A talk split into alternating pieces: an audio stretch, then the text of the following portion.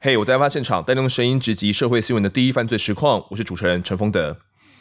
没有想到妈妈嘴可以录四集吧，我自己也没想到。前面谈过妈妈嘴的整个侦办始末，以及谢依涵的整个撤谎过程，那我们这一集要讲不一样的面向。先介绍一下今天的来宾吕秉宏，大秉。嗨，大家好，我是大秉。还有我们有请到当年有跑到此案的 ETtoday 新闻云资深记者张君豪，君豪哥。嘿、hey, 听众朋友大家好。Hey. 好，呃，我们这一集呢要聊的可能是比较属于周边一点的，可以说是案外案，但也可以说是这个案件最值得探讨，也一直被忽略的东西。大家可能都有听过，叫做侦查不公开。那我们先从这个案件的最一开始，就是大秉被搜索的那一天的早上。那天呢，大家没有记得，在二零一三年的三月六号，呃，自由时报就直接刊出一个独家嘛，巴黎双尸夫妻遭刺死弃尸，锁定咖啡店的情侣。那天新闻刊出来之后，到底造成了怎样的影响？豪哥可以帮我们讲一下吗？那一天见报就自由先见纸本，然后而且是直接做了一整个大版，然后很。这一件事情几乎是新北治安史上一个很特别的案例，就是说自由时报几乎完全掌握检警及专案小组的动向、嗯、就是那一天检察官行动的时候、嗯、就是把所有该拘提的人等包含包含谢依涵、哦、包含大秉，对，包含他们公司的员工股东全部都拘回来、嗯、结果几乎他们选择要访问的对象可能包含大秉、嗯、还有包含另外好像另外还有一个是咖啡店的股东，都有被自由时报的记者去，没有那个我我我老师的 Rock Rock 对，不是股东啊，都被媒体掌握，而且在警察上门前就已经先可能预留九十分钟到两个小时先去做专访，嗯哼，然后大家都知道社会新闻通常到媒体端接触给民众知道都是警察收网。哦，已经笔录做完了，人要送去地检署了。对，我们的媒体这时候才会告诉民众说，哦，今天可能破获了一个枪支，破了一个制毒工厂。嗯，但是这一件很违背常理的是，警察还在行动，就行动前准备要行动前，对，对，然后媒体都已经上门了， uh-huh. 而且媒体隔天见报还可以很清楚的知道，哎，不只是咖啡厅，哦，咖啡妈妈嘴咖啡店旁边还有一个他们的仓储跟工厂，对，哦，然后检警怀疑那边可能会有血迹反应，然后、嗯哦、要去扣那边的什么什么布啊，什么车子啊，然后车子又被报废啦，然后怀疑那个车子上应该有运过尸体，要去清那些血迹。那问题是这些东西你很你很容易看得出来，就是新闻工作者包含丰德也是，就是我们新闻写久了，我们会看得出来这个是不是杜撰的，就是。嗯，这个是很有本的东西，就是他会知道哦，检警锁定的是哪一台车，嗯，然后又因为那台车提前私人因素，他有自己去报废，可能他要再买下一台车怎么样，就很多连环的疑点全部都被勾勒出来、嗯哼。那里头最让人不寒而栗的是说，这些东西可能连芦洲分局或刑事局，如果我是 A 单位，我不是 B 单位，这是我分工不会知道哦，对，我也不会知道 A team 在干嘛、嗯、B team 在干嘛，对。可是很厉害，自由时报好像有上那一个礼拜突然有了，对，有上帝视角嘿，他是站在上帝的高度看这件事对，然后小弟那时候在苹果日报啊、嗯、那时候我跟公司一个长官私底下在切这件事，然后我那个长官灰头都连到，每天香港人早上看完自由时报就是冲进去突发中心的办公室开始狂干狂屌这样子嘿，就是你们要给我负责，你们天天都在漏新闻，你们到底要漏到什么时候、嗯、嘿，你们到底要教多少人出来为这个新闻的疏失负责，要教人出去哦，对，就是、就是、开除，是不是就是苹果有个内规就是叫做摇苹果摇苹果嘛， 对, 對，就是香港人会觉得如果你不适合再跑新闻，他会很明快的请你走、嗯、哼，而且那个请你走不是吓吓你，就是你给我交名单，然后交完名单 H R 就会来找你，然后就会给你一个纸箱，隔天就不用来，这样就直接就辞职了，对，然后就一直这样子闹，然后大概不止苹果，就可能其他报纸跟电视台就这样子陆陆续续被打了一个礼拜，对，被打了一个礼拜，一整个礼拜，应该是那时候自由领先的整整一个礼拜嘛。我们好像就说有人要查着到底是谁泄密的整个事情，那矛头好像就指向了当初承办也是主办的芦洲分局，对不对？对，没有错。因为那时候实在是，嗯、因为老讲媒体是很竞争的，就是我如果是在 A 公司，我发现我一直陷于被动，可能是公司的主管，或者是毕竟是报社或电视台嘛、嗯、高层一定也会认识所谓政治层峰的高层，没错，那可能就有人会去跟执政执政者或跟政府去讲说，哎，怎么这件事情会有上帝视角这种东西，嗯，就大家平常跑社会新闻都是在挖掘新闻，对，但是那条线好像那一次被踩得太夸张了，所以大概隔了一个礼拜之后，突然呃有一个代表监察院监察委员的一个调查官，嗯，直接去联络泸州分局，无预警的去联络泸州分局。嗯哼，哦，我可能等一下半个小时内会到你们那边。一个调查官直接要过去。对对对对对。然后后来就据称他把若干专案小组人的手机无预警的就带走了、啊，直接扣走哦，就去进行一个类似数位监视的动作。嗯，嘿，就监察院的意思就是我不管。我要看你们到底谁有在跟记者联系，哦，直接扣走就对了。对对对对，但是我这边要帮专案小组讲一下，他们的辛苦是在于，第一个、嗯、跑社会线的记者大部分成熟的话啦，嘿，我们大概都不会留下蛛丝马迹啦，在手机讲重要的事，就是我可能会，例如说，我可能要去找丰德问消息，丰德是警察的话，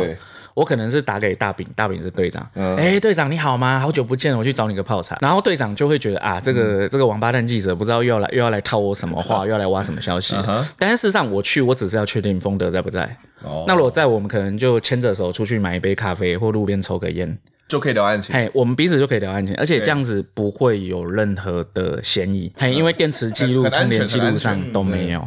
那还有很多其他的方式，但是呃，因为这个节目会播出去，所以不讲。对，对，对，对，所以听说 那, 那一次监察院大动作搞了一个礼拜，好像也没有发现警方这边有什么问题。嗯哼，对，然后但是在监察院雷厉风行去这样洗了一周的通联记录的过程中，嗯，消息还是不断的在外泄，还在走漏。对，就包含说，哎，好像、嗯、好像那个陈家他们有个保险箱啊，原本在哪里，后来改到北投农会区啊。嗯、然后他跟他老婆，哦、就是陈先生跟张张姓女子，他们都有权利可以去共同开启这个保险箱。然后听说里头有价值几千万的珠宝什么什么。对 对, 对。然后。我们都知道警察那种生态，他们正在风头上，他们已经被查了，对，而且东西都被扣了，正在调查，甚至还被口头约询、嗯、那事实上那个当下应该大家不会在白目到去讲什么，我听到的啦，因为我主跑泸州有听过他当时的整个状况，当时是整个专案小组 你, 进你是进不了侦查队的大门的，嗯，侦查队的大门有听说有听说嘛？侦查队你是进不去的哦，他们是你 只, 只能在外面，你要跟专案人员讲话，他们说哦，我们不方便，对，我们不方便，真的不能讲，因为那时候压力太大了。那包含刑事局，包含新北市刑大各单位，其实都有在一起侦办整个案子，嗯、知道整个案情的人，就只有非常少数的几个人而已。嗯、对，那你其实外围的人，比如说啊、哦，我是专案小组的，我就负责调这监视器，嗯、只会有一些非常细碎的东西，但是只有非常核心的人员知道整个案子，因为他们怕有人泄密，一直到这样子，但是都还是会有一些比较核心的东西，一直放消息给外面的记者知道，所以这个时候血没安装，到底是从哪被放出的消息，所以。这时候就蛮有趣的啊，那没有想到那个时候承办的检察官他的手机好像也被扣了，对不对？嗯，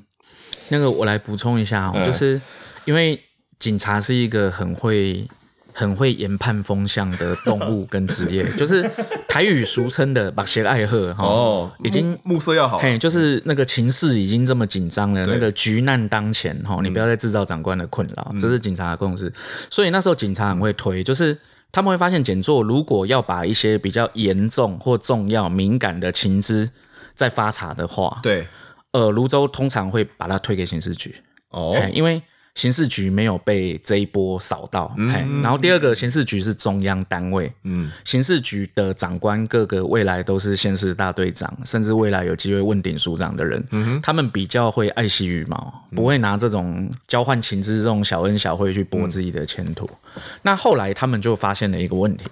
所有的问题都出现在我刚刚最早讲的，就是上帝视角。对，那例如说，哦，泸州的 A 小队，他会分工 A， 好、哦嗯、，B 小队分工 B， 刑事局一大分工 C。那为什么有人的视角可以完全穿越 A B C？ A B C， 嗯，对，那事实上矛头已经很把那个战争迷雾都打开了，对，后来矛头已经很清楚了。那所以这边可以分享一个小故事，就是那时候新北市刑警大队有一个高层，三年级的高层，嗯，他觉得他们看得出来是什么状况了，嗯，就他有一天他直接去士林地检署找检察长，他觉得这个漏洞可能不在警方这边，嗯，他跟检察长委婉的表示说，有没有可能在地检署这里？嗯，那检察长人也很客气哈，检察长就说：“哎、欸，要不然你们警方有什么需求，我们彼此来配合看看。”嗯，然后于是呢，检察长跟新北刑大的高层就做了一个决议，两边在隔天会释放两组假情资。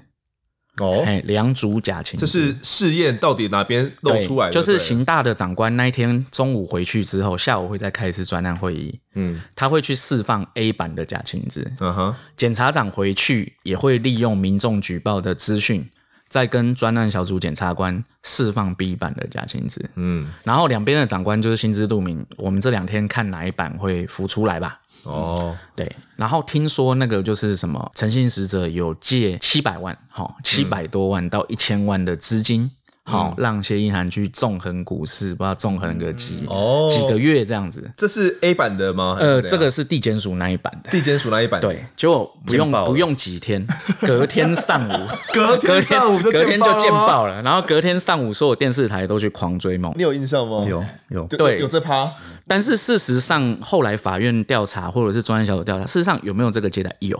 但是金额没那么大，没有到七百万就对，而且好像也没有很明确的基证，有说谢小姐去炒了什么股市， uh-huh, uh-huh. 有有借钱，有借钱而已，而且金额不到，好像五十万左右。嗯、对他们就是故意再去弄一个版本出来，对，结果果不其然，居然隔天就出来被钓到了，对，嗯、然后结果鱼上钩了嘛。那检察长就去把那个专案小组某位检察官当天跟前一天开完会的驻地监视器洗出来，哇，不止一组记者经过他办公室，很多人都进去了， 对, 对，然后某报的某位记者，嘿，那一天又跟他有密集的通联。虽然后来在监察院的调查报告上，他是辩称啦，就是那个记者的小孩刚生啊，他检作自己小孩也刚生，所以他们两个有很多的爸爸经，每天可以聊聊这样子啊。嗯、但是丰德啊，我我 我, 我在警界很多长官都有老婆啊，我也有娶老婆啊，怎么没有聊这个？我们, 我们也没有办法每天一直聊那头母老虎，你知道吗？就是。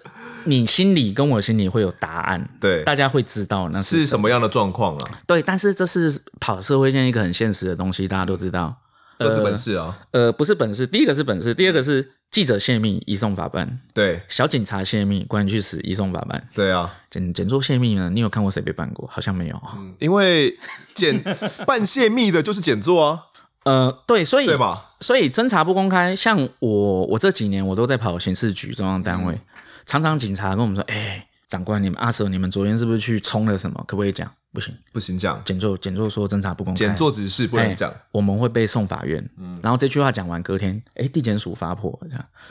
哦，地检署自己，欸、地检署自己出来讲，地检署自己说：哦，我们破了一个东西哦。对对对，很棒哦，大家请参采哦。可是，呃，对媒体来讲，新闻工作是其次嘛，每天都有新闻可以写。可是，妈妈嘴的案例会凸显到一个很严重的问题，就是。”到底所谓的侦查不公开，它是一个我们可以认同的理想，因为包含大饼哥的事，或者是很多案子都有类似的状况。但是为什么总是有的人不遵守，嗯、或者是有的人他可能有时候遵守，有时候不遵守，而且却没有一个可以供大家来公平的一个标准，或者是一个共同的法则。对，所以像大饼那时候，你其实就是侦查不公开的受害者吧？因为豪哥刚讲的故事，让我想到两个，我想到两个故事。OK， 有一个故事就是刚讲那个记者，那个记者是、嗯、是那时候我听说啦，我听说，我不知道听记者讲还是谁讲， okay. 告诉我的是，原本他跑的是法院，跑三年，嗯，这是。这个这个妈妈嘴案是他回来社会线的第一个答案，对，所以把他弄出来，嗯、所以他原本在法院。第二个故事我要讲的是说，我听说啦，这也是听说的。我的刚刚我讲的亲戚跟法律很熟，嗯、他就有提到说，这个检座那一年想要把我们的案子当作是一个升官的案子，嗯、对，而这个升官的案子是他的代表，主要想要，因为其实说真的，在地院很辛苦，他那一年要升高院主任，要升主任，对，想要升上去，要升主任，对。但是我那个亲戚就告诉我的是说，一定不会让他升，因为这真的搞太烂了，搞砸了就对了，搞砸了，这个案子搞砸了、嗯、因为这里因为过了那么久，也许可以补充是说，事实上你会发现从两老陆续的、哦、他们的遗体被发现、哦、在沙洲那里、嗯、到检察官行动，事实上没有很久，没有很久，没有很久，就事实上在一个月内就动了。对，然后那时候刑事局跟芦州事实上有不断的，他们只能说有一些意见给检座参考，因为在案件的侦办上，检察官都是侦查主体，刑事局会觉得可不可以再监听两三个月，嗯，再监控，再监控两三个月，接近真实，因为他们可以很确定应该是谢有问题。对，但是大饼有没有问题？跟 Rock 他们，呃，不是，我我想应该是大饼跟 Rock， 你们也很想知道。嗯这个、这个意外，这个案件到底后面发生了什么事？嗯、到底谁有跟他联系、嗯？或者是到底是什么样的动机？哦、跟因素，或者甚至说有没有共犯？对、啊，要下这么大的狠心、嗯、这么大的毅力去处理两个老人家，没错。而且你从验尸报告来看，一个颈动脉整个被切断、被放血，哦嗯、就是那个陈先生他是两刀，嘿，他是失血性休克，对对啊，他那三刀里头。最浅的一刀六公分，进去六公分，最浅的就六公分了，大动脉的折断、嗯、然后那个张女，张女是直接左胸还右胸，直接一刀从外面刺下来，灌进去，然后整个整个肺烂掉，啊、就气血胸气胸嘛，直接走掉。那第二个问题就是说，它衍生哦，你从沙到哦到沙洲去，然后还有事实上，呃，大明哥也听过那一段期间的前后，他不断的在跟某人联络。嗯、但是案件已经这样定了，嗯，但是我想大明哥、或风德哥你们都听过，包含在芦州，包含在刑事局的专案小组，很多人都公认、嗯、这件案子算是瑕疵性非常大的一个案子，案子嗯，对，那动机、嗯，对，那动机就会变成说，为什么会变成这么 trouble？ 就是说那时候可能这个案件的主导高层。他太有目的，太有企图心，想要让这个案子变成什么样，直接侦破就对了。嗯、对对 对, 对、嗯，大动作哦。在检方那边的高层啊，他们可能很想要表现。那其中有一个在前面的集数有讲到的、哦，就是检察官在第二次羁押庭的时候，呃，羁不到大饼你们嘛，再次交保。那他们之后还有说，哎，对不起死者。那时候的实际状况到底是怎么样？在第二次羁押的时候，当然他羁押失败了，嗯、就是检察官发言人对着媒体说对不起死者，其实真的是对那一句话真的超级感冒，嗯、就妈的混蛋，妈的查不出真相还对对不起死者，怎么会没有羁押我叫对不起死者？嗯，当然我心中当然就是像我刚刚讲，我就去找检察官直接告诉他我手上有的证据，而这个证据真的跟我的清白没有什么太大关系，嗯、而是我看到的一些。奇奇怪怪的东西，包括我们线上留言板，像留言板那个很很奇怪、嗯。我们有一个熟客，其实跟北北差不多时间来的五年左右的、嗯、的熟客，是。结果谢一涵，我们就会聊到当天晚上到底有谁来消费，嗯。然后谢一涵其实，在那个留言板里面，他会带风向，然后有人就说：“哎、欸，那个谁谁谁某某大姐有来。就”就、嗯、就谢一涵突然在下面留言：“那某某大姐是谁？”嗯，然后就靠腰妈来五年了，你居然不知道某某大姐是谁？然后故意说他不知道。对，然后这个东西然后其实我就呈给检察官了。我那时候其实告诉检察官，我说其实某些时候这个谢一涵在这个留言里面的很奇怪，因为他很故意带风向。哦，警察一来骚扰我们啊，我好痛苦哦，我也不是我啊，我也不想要，我也想要配合啊。哦、你说那时候还没有尸体浮出来的时候，浮出来就是警察一直来一直来，哦、然后他说不要来骚扰我，然后在、嗯、在照片。出现的时候，他隔天就是他晚上就一直在那样讲，在导那个风向。那另外一个他就在讲说，他根本不认识他。我想说，奇怪，这个打的这个人会不会不是谢一涵？会不会这个人不是？嗯、那当然，我就呈给检察官说，你调查看看吧，我也不知道是不是啊。嗯，对，这很奇怪。到很后面啊，家属都还认为说，这个东西并不是谢一涵独自犯案，包含他的男友，对吧？嗯、对，他们的他的男友一直被指认。可能有犯案的可能性，那个怀疑的经过是怎么样的？呃，事实上，应该最主要关键的还是在通联证据上吧，就是从事后去推断，就是他们两老遇害的当晚，哦，就是那一个晚上，哦，就是可能他去犯行完，哦，根据他自己自白，哦，他独立把两人弄去沙洲，怎么样怎么样，再回去咖啡厅进。这段期间很有趣的是。她大概有数十通的通联是，就是就是她男朋友打了、嗯、对对数十通的电话给她，但现在还没接。但是我有这个东西，我们有补充的是说，正常来讲，这个男朋友如果打电话手机没接，对，你就打给公司啊。嗯，他以前都打给妈妈嘴就好了，对啊，打给店里就好了，嗯、他一通都没打给店里。那 第, 第二个更比较奇怪的，其实就是，其实当初在侦办的时候，第一时间排除他，然后他们家巷口的监视器在呃三月十六号才去调，到三月才去调。对，就是我我去跟他讲完之后，隔隔天他才去他家搜索。对啊，嗯、搜索当天才调摄影机，嗯，没有了，洗了洗了，覆盖掉了。对，对到底男友有没有涉案的可能性？就没有出门，或者是到哪边？没有证据，就当天晚上有没有出门？到底是那个打电话，到底是不是他打的，还是他根本就是没出门？不知道，嗯、因为一开始侦办小组就已经把他排除掉，连调他摄影机没有。我就说，甚至当天我们那个三月六号不是大搜索？对啊、嗯，男朋友家是不搜索。对，他没有被列进去，就是开盒的机票、搜索票，没有他，都没有他、哦，没有他，第一时间就排除掉他。但是那个早报写的是。而且情侣设有重，而且因为那时候谢依涵的通联有被挂住嘛，事实上秉哥你们的可能都有， 我, 我们都有，全部都有。那时候的通联讲的很细，是他挂的是所谓双向通联，就是谢依涵的受话受话进来的，跟他播出去的、嗯、全部都会受到监控。嗯，那事实上早在案发那天，我刚刚讲的，她晚上跟她男朋友之间就有很多单向的，就是打进来。但他死不接的部分，哦嗯、事实上专业小组有 建, 建议过检座、嗯，是不是他也要列为关系人？你是说他男朋友？对、嗯、对，但是嗯，听说检座比较有他有想法自己的见解、哦，他认为那个是比较单一且薄弱的佐证。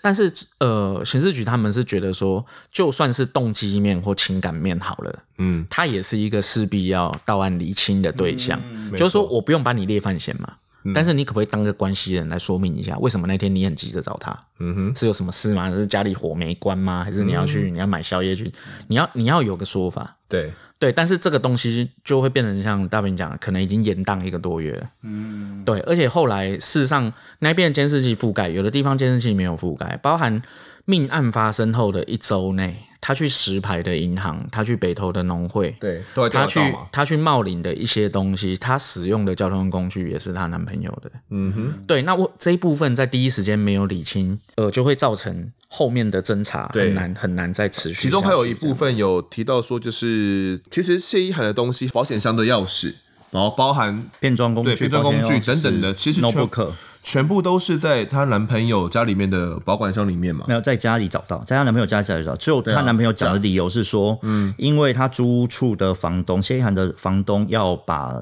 叫要叫她把东西收走，嗯、所以她就跟她妈妈把那些东西收到她男朋友家。嗯、然后最后在三月十六号的时候，警察去男朋友家才把这些东西又找到。然后我的想法就是说，那其实会不会在第一时间他们在下判断？就算他警察都已经去了谢依涵那里。会不会他心中其实就已经射箭才画靶？他那个箭就是我，而不是他。嗯、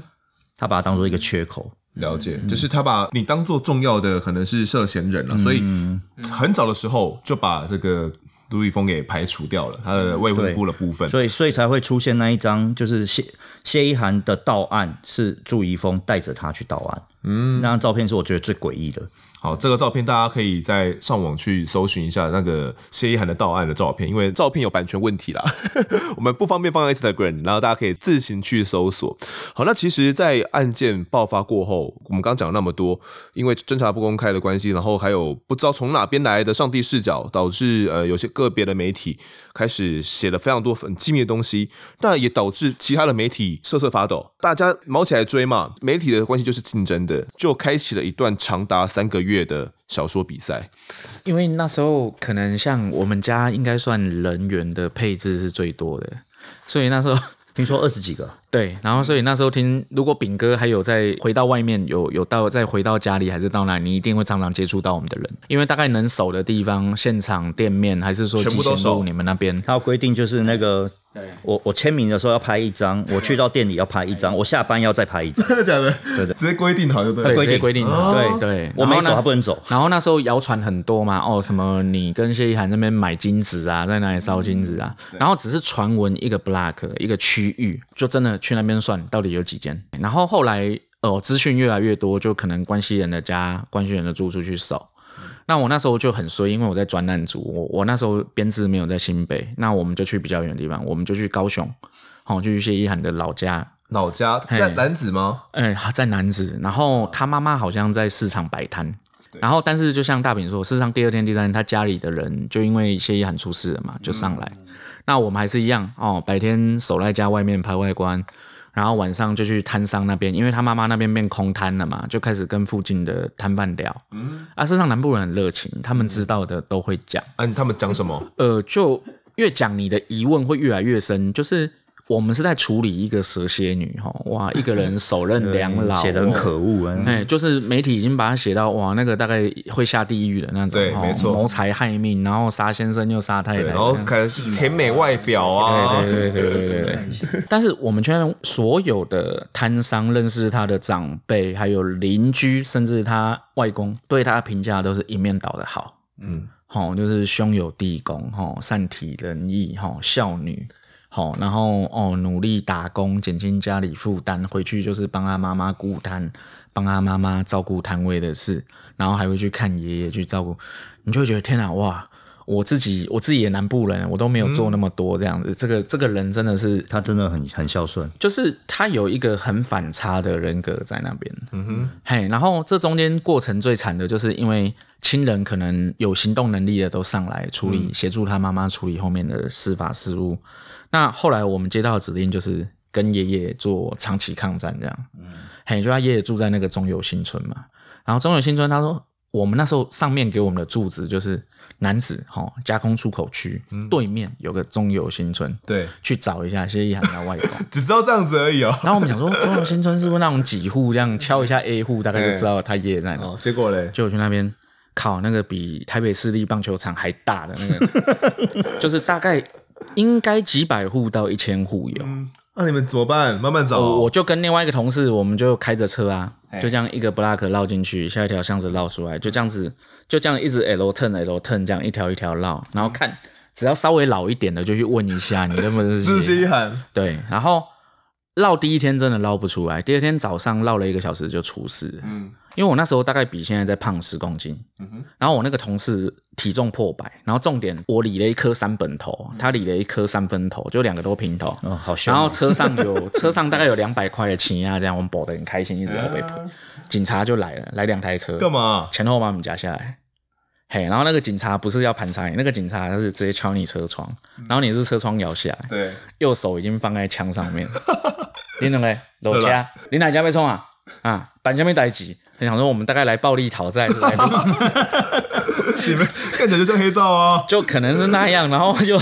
记者证给他看，名片给他看，然后公司车型照再给他看。哦，哦你来找人，较早讲的啊，哎，出面跟人讲，这来两个黑衣人，我想讲你是你是来这里被送啦，还被误认这样。然后、嗯、一直到第二天中午才在最外围靠近加工出口区那边发现，确定他外公住在哪里。了解，然后他外公我觉得还蛮厉害的，可能七十几八十岁齁，他很敏感，他大概知道我们是媒体，大概他就这样跟你看一看，你想要问什么，他就直接转头就就进家里不理你。嗯，然后隔天掌过我们苹果下达指令就更惨，你就照三餐问候他，守着他就对了，就他家在这里嘛，旁边是车道嘛，对，你就你就车子就踩在他家前面，哦、你相机就踩在车上，他早上出门买早餐拍。嗯，哎，啊，中午出门要吃饭拍，嗯，那个下午搬完垃圾车开始响了，他拎着两袋出来拍，然后我们就这样在那边卡了一个礼拜哦，你就每天在那边每天拍，每天在那边给他注目礼注目礼，你们没有尝试跟他想要跟他对话吗？他就是一直闪避你，不跟你不跟你眼神对上，嗯、然后你想要讲话，他就装没听到，他就走了。然后我们那时候就觉得，我们会不会在那边这样住两个月这样，很惨。太惨了吧！后来我们觉得那样不行，我们就只好用很土法炼钢的方法。我就去那个便利商店买了一个礼盒，不知道是鸡精还是燕窝什么。你每次都用这招哎、欸？对，我我就我就真的去敲门，去好像做那种家庭访问一样，就去拜访。我觉得这是一个小经验可以分享啊，嗯、就是你一定要把你记者的武装卸除，你不要带相机，你也不要带装备 ，OK。然后你也不要去问那种尖酸刻薄的问题。我那时候跟他讲的第一句话是阿伯。这段时间你真的很辛苦的，嗯，啊，有什么委屈，有需要我们到三天，你也可以跟我们说，看有什么可以到三天。那外公怎么反应？然后你觉得，你觉得那个timing真的很好，你就觉得，欸，他眼眶有点红，然后你就赶快那一个那一个礼盒嘟进去就对了这样子，然后你就不讲话，你就说阿伯啊，让他心里里收起来。啊，反而那种南部老人家自己就觉得不好意思，哦、他就开始主动跟你跟你讲讲事情就对了。对啊，你不要打断他，你也不要管他讲的是不是你要的，嗯，就听他讲就对了。因为我要的只是结案哈，赶快跟上面个交代。我们我们有touch到啊，他总算肯就是。我觉得让他开口就好了，他愿意跟你讲，对媒体来讲就是一个恩赐嘛。对啊，你不要在那边麦度上去啊，你孙女怎样，你怎样怎样，你有什么保证问不到？对啊，然后出来你又被乡民屌翻，嗯，啊，你们媒体就是没血没心肝这样，嗜血啊，对对对，我觉得有别种方式还是可以达成一个目的啦，嗯。对，然后就生活中有一个朋友，刚好大学，我我一直在怀疑他是不是谢依涵的某位男朋友，还是他曾经想追过谢依涵。他怎么了？呃，就是他们大学在同一个社团运动，然后就都长庚大学，然后他们有几次单独出去吃饭看电影的经验，嗯，那我再从他那边再去吸收一些小资讯，这样。但是我觉得这是社会新闻给我一个很好的训练或者是启发，就是。人真的有很多面相，嗯，哎，像面面啊，蛇蝎女哦，美魔女，傻小傻小，可是很多面相，可能有九个面相，它都很正常，对啊，所以但是但是这 百分之九十 很正常，反而会让你想知道到底那 百分之十 到底出了什么事情哦，对，诸如此类，对啊，到底蛇蝎女到底是那一面看不到，但真实那一面到底怎么样？是我们刚好讲到说，我们有长达三个月的小说比赛嘛，这这我觉得这一点应该是应该大饼感受很深啊，大家都会各自写故事。我有问到一个当时主跑这个案子的记者，别人呢、啊、只要有收到一点点消息，就可以把它大做文章。比如说那时候妈妈嘴厨房有踩到血迹。厨房有血迹，感觉很正常嘛。嗯，对，可能是杀杀鸡、杀鸭、杀点什么东西。因为煮牛排生意。对啊，煮牛排，对啊，可能留下来的血迹嘛。嗯、所以那时候这记者就觉得，嗯，好，不然我们去问一下熟的人，看看这是不是人血。哦，假如是人血，那当当然可以写啊。对对所以就变龙门客栈了。对啊，就是熟的人就跟他讲说，嗯、一踩。后来简单化验一下，发现不是人血、哦、可能是其他动物的血迹。他们可以初步就去判断说是不是人血，那就没什么新闻价值嘛。本能性的查证完之后，他就觉得啊也还好。没有想到其他家就开始大做文章啊，嗯、对，就开始什么藏尸啊，什么在哪里啊。然后我就印象很深刻、啊，有个故事啊，其实因为你在讲的这段的时候，其实因为我们通常。呃，文字媒体大概都会早上见报，对，然后我们电视媒体大概就会去找画面，所以那时候就发生一个故事，就是说那个，就是我后来不是找检察官，检察官带着我老婆进到进到里面，开始在找 notebook， 现在的 notebook， 对，后来没找到 notebook， 嗯，然后检察官就看到，哎，那边有个摄影机，就随手一比，那个摄影机这么大。然后就是我去好事多买的很大一支，然后那个只有网路影像，可是它不能录影，没录影，我直接网路线，等于是监看用的就对了。对，就是监看用，因为我有个员工，他有时候会上班那边打电动，我就架在他旁边吓吓他，吓吓他这样子。后来这件事情就隔天就见报了，就说就就就开始就写了一篇六百个字的文章，嗯、然后就写说哦，这个吕炳宏跟谢依涵怀疑怎样了，所以我老婆写怀疑他开始装了针孔摄影机，不不不不不。最后那段话里面就加了一句话，也有一说是监督员工，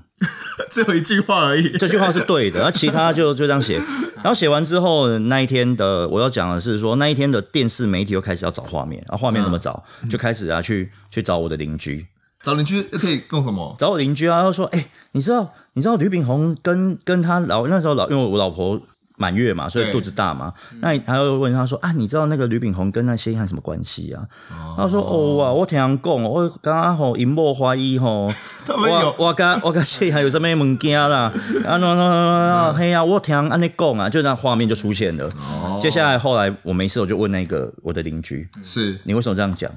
无我再去看报纸呀。报纸上写的是不是？就是我们喜欢找画面，就是这样子跑出来了，就。对，说那那一篇新闻，但我老婆就气死。有没有逼问你？没有，没有逼问，因为他知道那是什么东西啦，哦、他就气死了，就觉得干嘛乱写错误的新闻，然后再被错误的读者再附送一次，对对对，然后就变得更真实。这样对，你看连他邻居都知道呢，邻居都知道你们有不正常关系、哦，哎，邻居都知道呢。大家写到没东西写了。就开始去脑补很多的东西，比如说什么，有人会直接找通联的到现场、啊、感应有没有什么民俗专家，对民俗专家，哦，什么连路灯的编号啦，然后自行车道我那边案发地点是第几 K， 我都可以编出一些巧合了。还有很厉害的，怎么了？他会在河里丢橘子，拍那个橘子会不会流回来？你说那个潮汐是不是？哦，说怎怎么样？可能为什么尸体会找 对, 对，会不会有什么灰流回来？丢橘子，然后拍那个橘子。我说哇靠，这也可以。呃，我觉得听众们可能不知道那是怎样的压力。那时候各家都在写，那你没办法不写，好，你没办法不报。长官就是要开的东西，就是要一条或两条。对，每天就是想办法去创作出新的东西来。我们圈内就是戏称啦，就是写小说比赛啦。有些是有本的啦，有些是没本的啦。基本上专案人员核心的都不愿意讲了。那大家为了去突破，好像就有去怎么样去从外围的都去下手，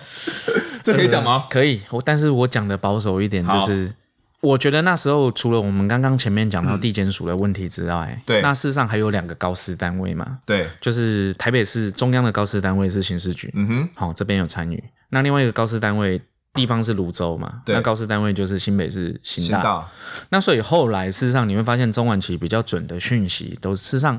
很厉害，都是在这两个单位出来的。嗯，但是就是我也觉得大平哥不要灰心，就是后来，因为我们我那时候在那家媒体一路输到底嘛，对，我们是在最后快要起诉的时候才赢回来。四月一号，第一次第一次一人方案版本是你们出的，对，就是。哎、欸，对你有你有发现，就是我们那时候被自由的同业亏说，哇，你们会乱写小说呢？因为那时候一直在谣传事检还在收共犯，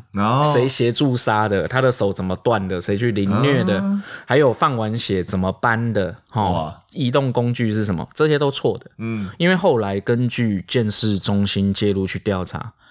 研判红树林那边真的是第一现场，案发第一现场、嗯、因为这样子对一个柔弱的女生来讲才是最合理的，那最合理的 对,、啊、对，我没有共犯，我比较安全，我不需要搬，我体力我不用 muscle 很多去处理这些事情，那我们就一整版去披露这件事、嗯、然后就我被所有的同业笑，嘿，我们找共犯找了两个月，他的仓库啦，他的餐巾啦、啊、还有那个洗涤的痕迹啦，还有报废的车、嗯、这一定有共犯、嗯、可事实上真的没有。可是我要替你们讲话，就是当你们那个版本出来之后，另外一报的那个自由的记者、嗯、就来每天给我递一张卫生纸让我擦手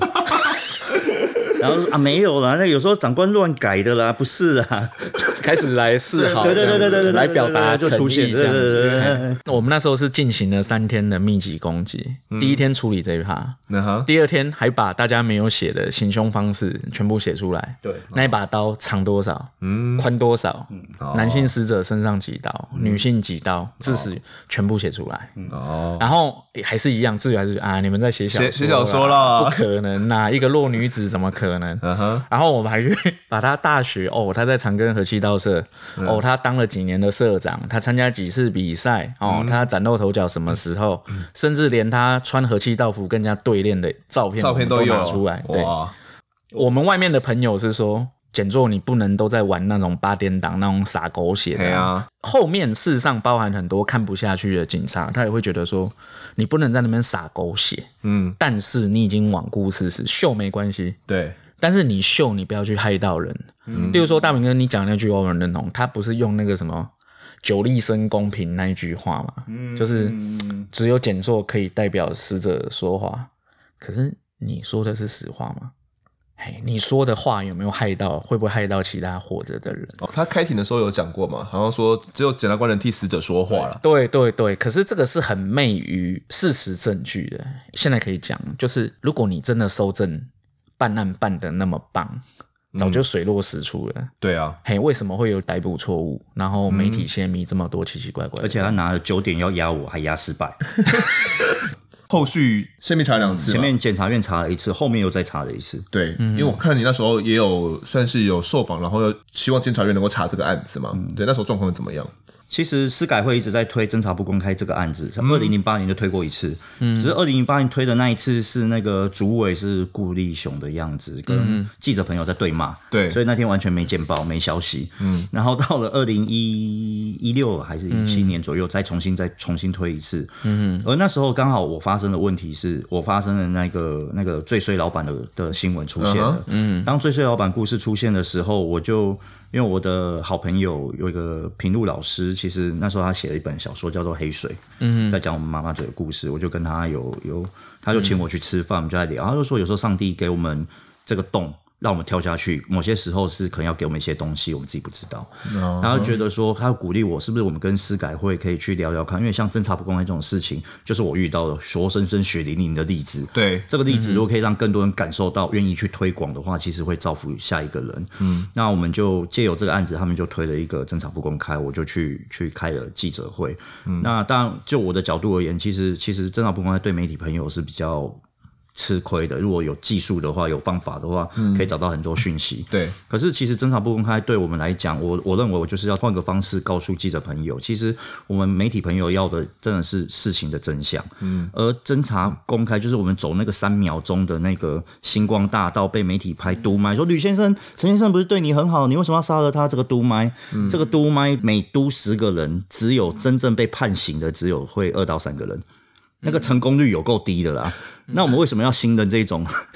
因为他才侦查开始，他真的到起诉还有一段时间，那是不是应该在这段期间好好把事实厘清了之后，而且坦白讲，到了法院的时候，其实很多事实都会公开，嗯、你们会得到更多事实，只是只是及时性没那么多，没那么高啊。没错。那我觉得在这个平衡点下，应该可以找到一个更更适切的，所以我们推了这个法案。当然，所以后来当然这侦查不公开有被落实，可坦白讲，那时候并不是说侦查。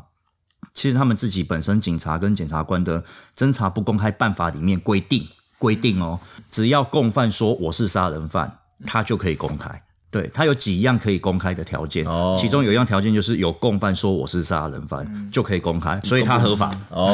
那个时候他无罪，有共犯指证、啊 okay. 对, 对，其实那个时候监察院就在调查，后续来有在查整整个泄密的东西。嗯、上网搜寻呃八里双尸案，然后监察院就会查到这整个报告。嗯、有一位记者就讲说，因为本案检警跟媒体关系处得不好，所以什么都没有问到。那报道呢会加上什么检警调查啦、专案小组人员表示的字眼呢，嗯、是习惯性的。的写法主要是为了要取信读者啦，也有一些比如说高层一点的副总编辑就讲说，哦，本案讯息很多啦，很乱啦，都是突发中心的记者送进来之后呢，我们看过决定要刊出啊，不知道是什么哪一位记者，然后的哪边的消息啦，这样子。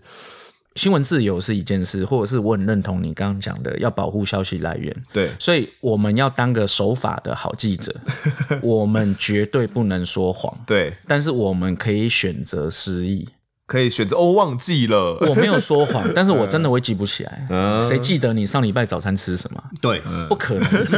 你很有经验哦，大明很有经验。侦查不公开的东西，我觉得呃，离听众来讲可能很远，可能你们不是记者，或者是、嗯、你们或许不会是当事人，对。但我觉得听完妈妈嘴的案件，听到现在，大家可能可以去理解说，哪一天你有可能会变成大饼的角色。其实很容易啊，因为我举一个案子，嗯、有一个有一个爸爸洗车，然后后来小朋友不小心不知道怎么了就就走了，结果在那个新闻媒体上就直接把他爸爸的名字、职业、在哪边工作全部披露出来。嗯，那不管这个东西到底是或不是，万一不是，这个人在这要怎么活？嗯，活不了，感觉他杀了自己的儿子。对，这真的很，我觉得这真的很恐怖啊！亲身经历过后啊，你才会知道他很。真的很痛。一开始在报道侦查开始报道的这件事情，到真的起诉，到真的判刑，我们的定罪率真的很低。嗯，真的很低，了解这一点，真的是我要一再强调。嗯，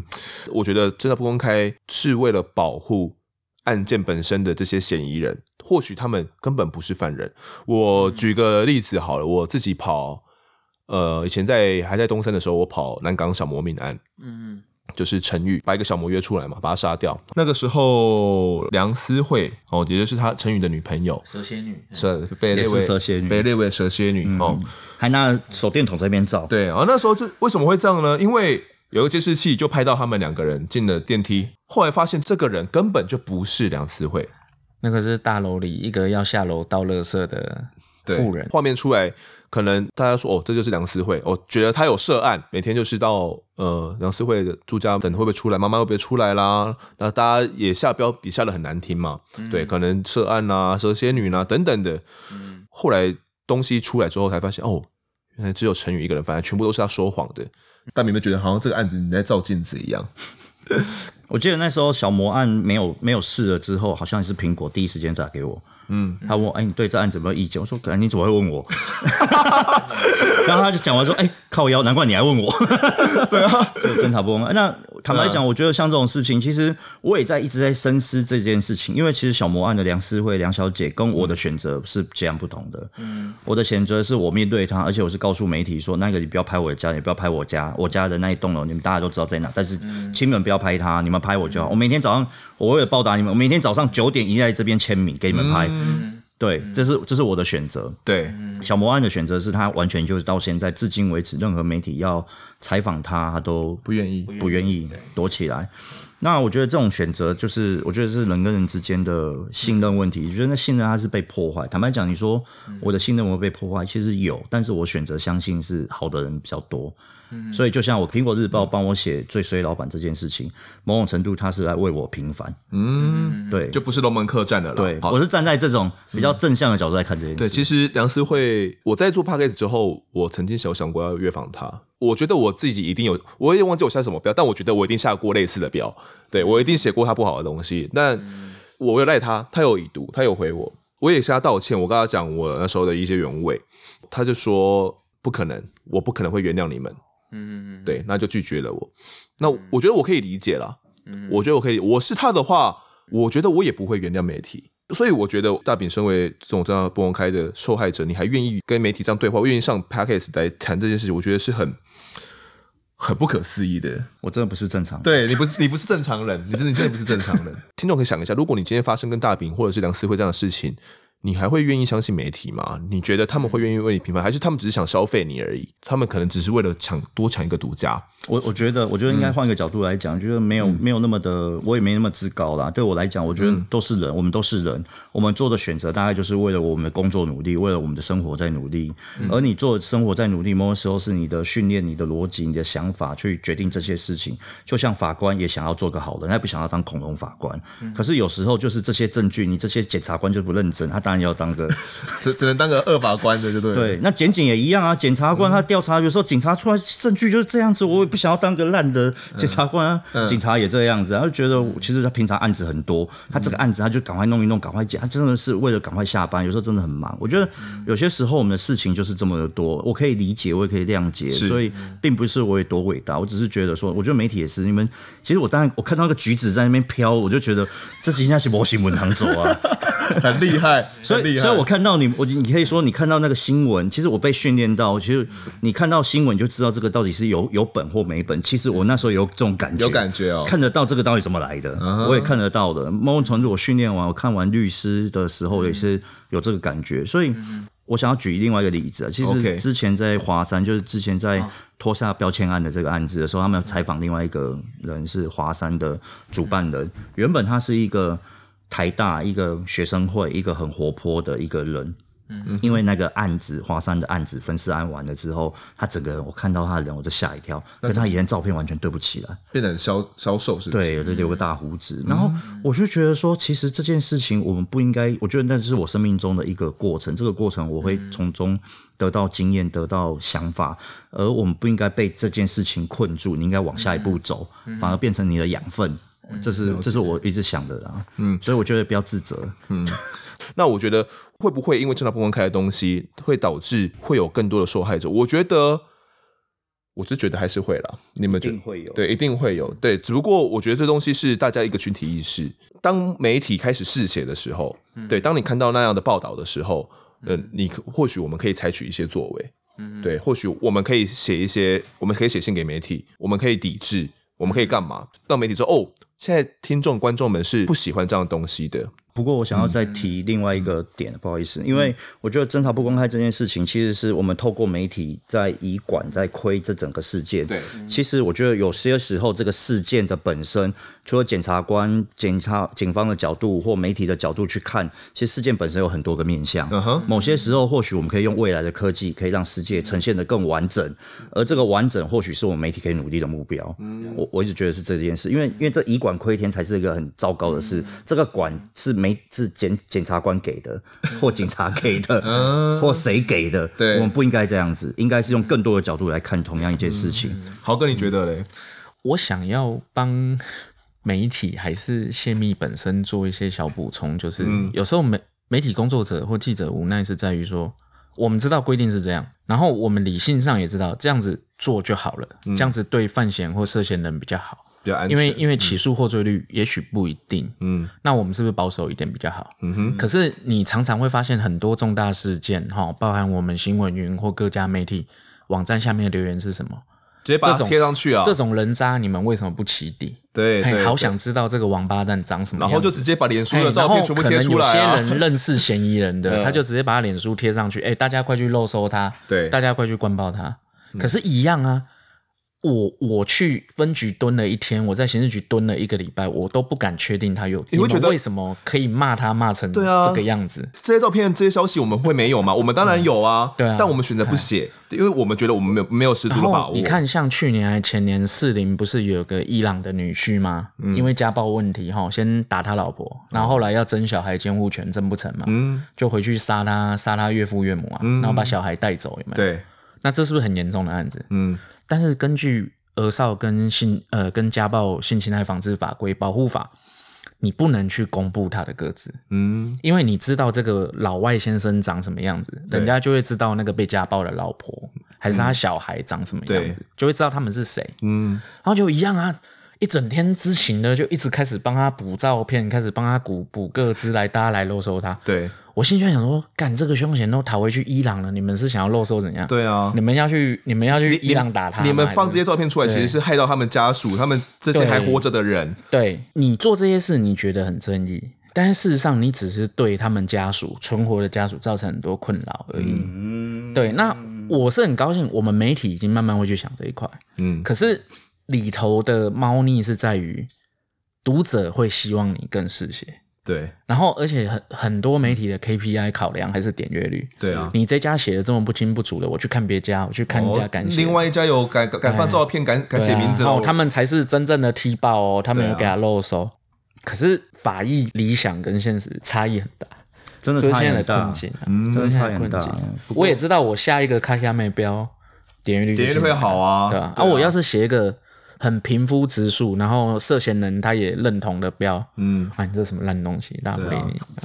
哦，这又牵扯到媒体素养的东西了啦，就是大家要没有，我们没有素养，我们要有技巧。没有没有，就是我觉得乐听人听众本身从现在开始啦，就是可能新一辈的这种年轻的孩子，他们会上所谓的媒体素养课程，他们会知道说怎么样去筛选好媒体或坏媒体。这一点也是我觉得长大我们现在这一辈的人应该要去做的事情，对，因为你觉得不好的东西，那你就不要看，你可以去选择更好的东西来看。这件事情在真的公开上，在台湾我觉得还有很长一段路要去走啦。大饼跟南港小魔这些案子绝对不是最后一件，对啊，那我想听众们跟我们都可以更加努力。结尾可以这样吗？我我也不知道怎么结尾，就这样吧。好吧，可以吧？可以吗？好，那就这样。谢谢大家，好，谢谢大家了，谢谢大家，谢谢君豪哥跟大饼的分享。如果喜欢我们节目的话，可以在 Instagram 搜寻我在案发现场，就可以追踪我们，掌握更多案件消息，也可以跟风德我聊聊，给我们建议。各收听平台上按下订阅跟评分，就是对我们最好的支持哦。也可以分享给身旁的好友们，一起来听听看我们聊案子，案发现场。我们下次再见。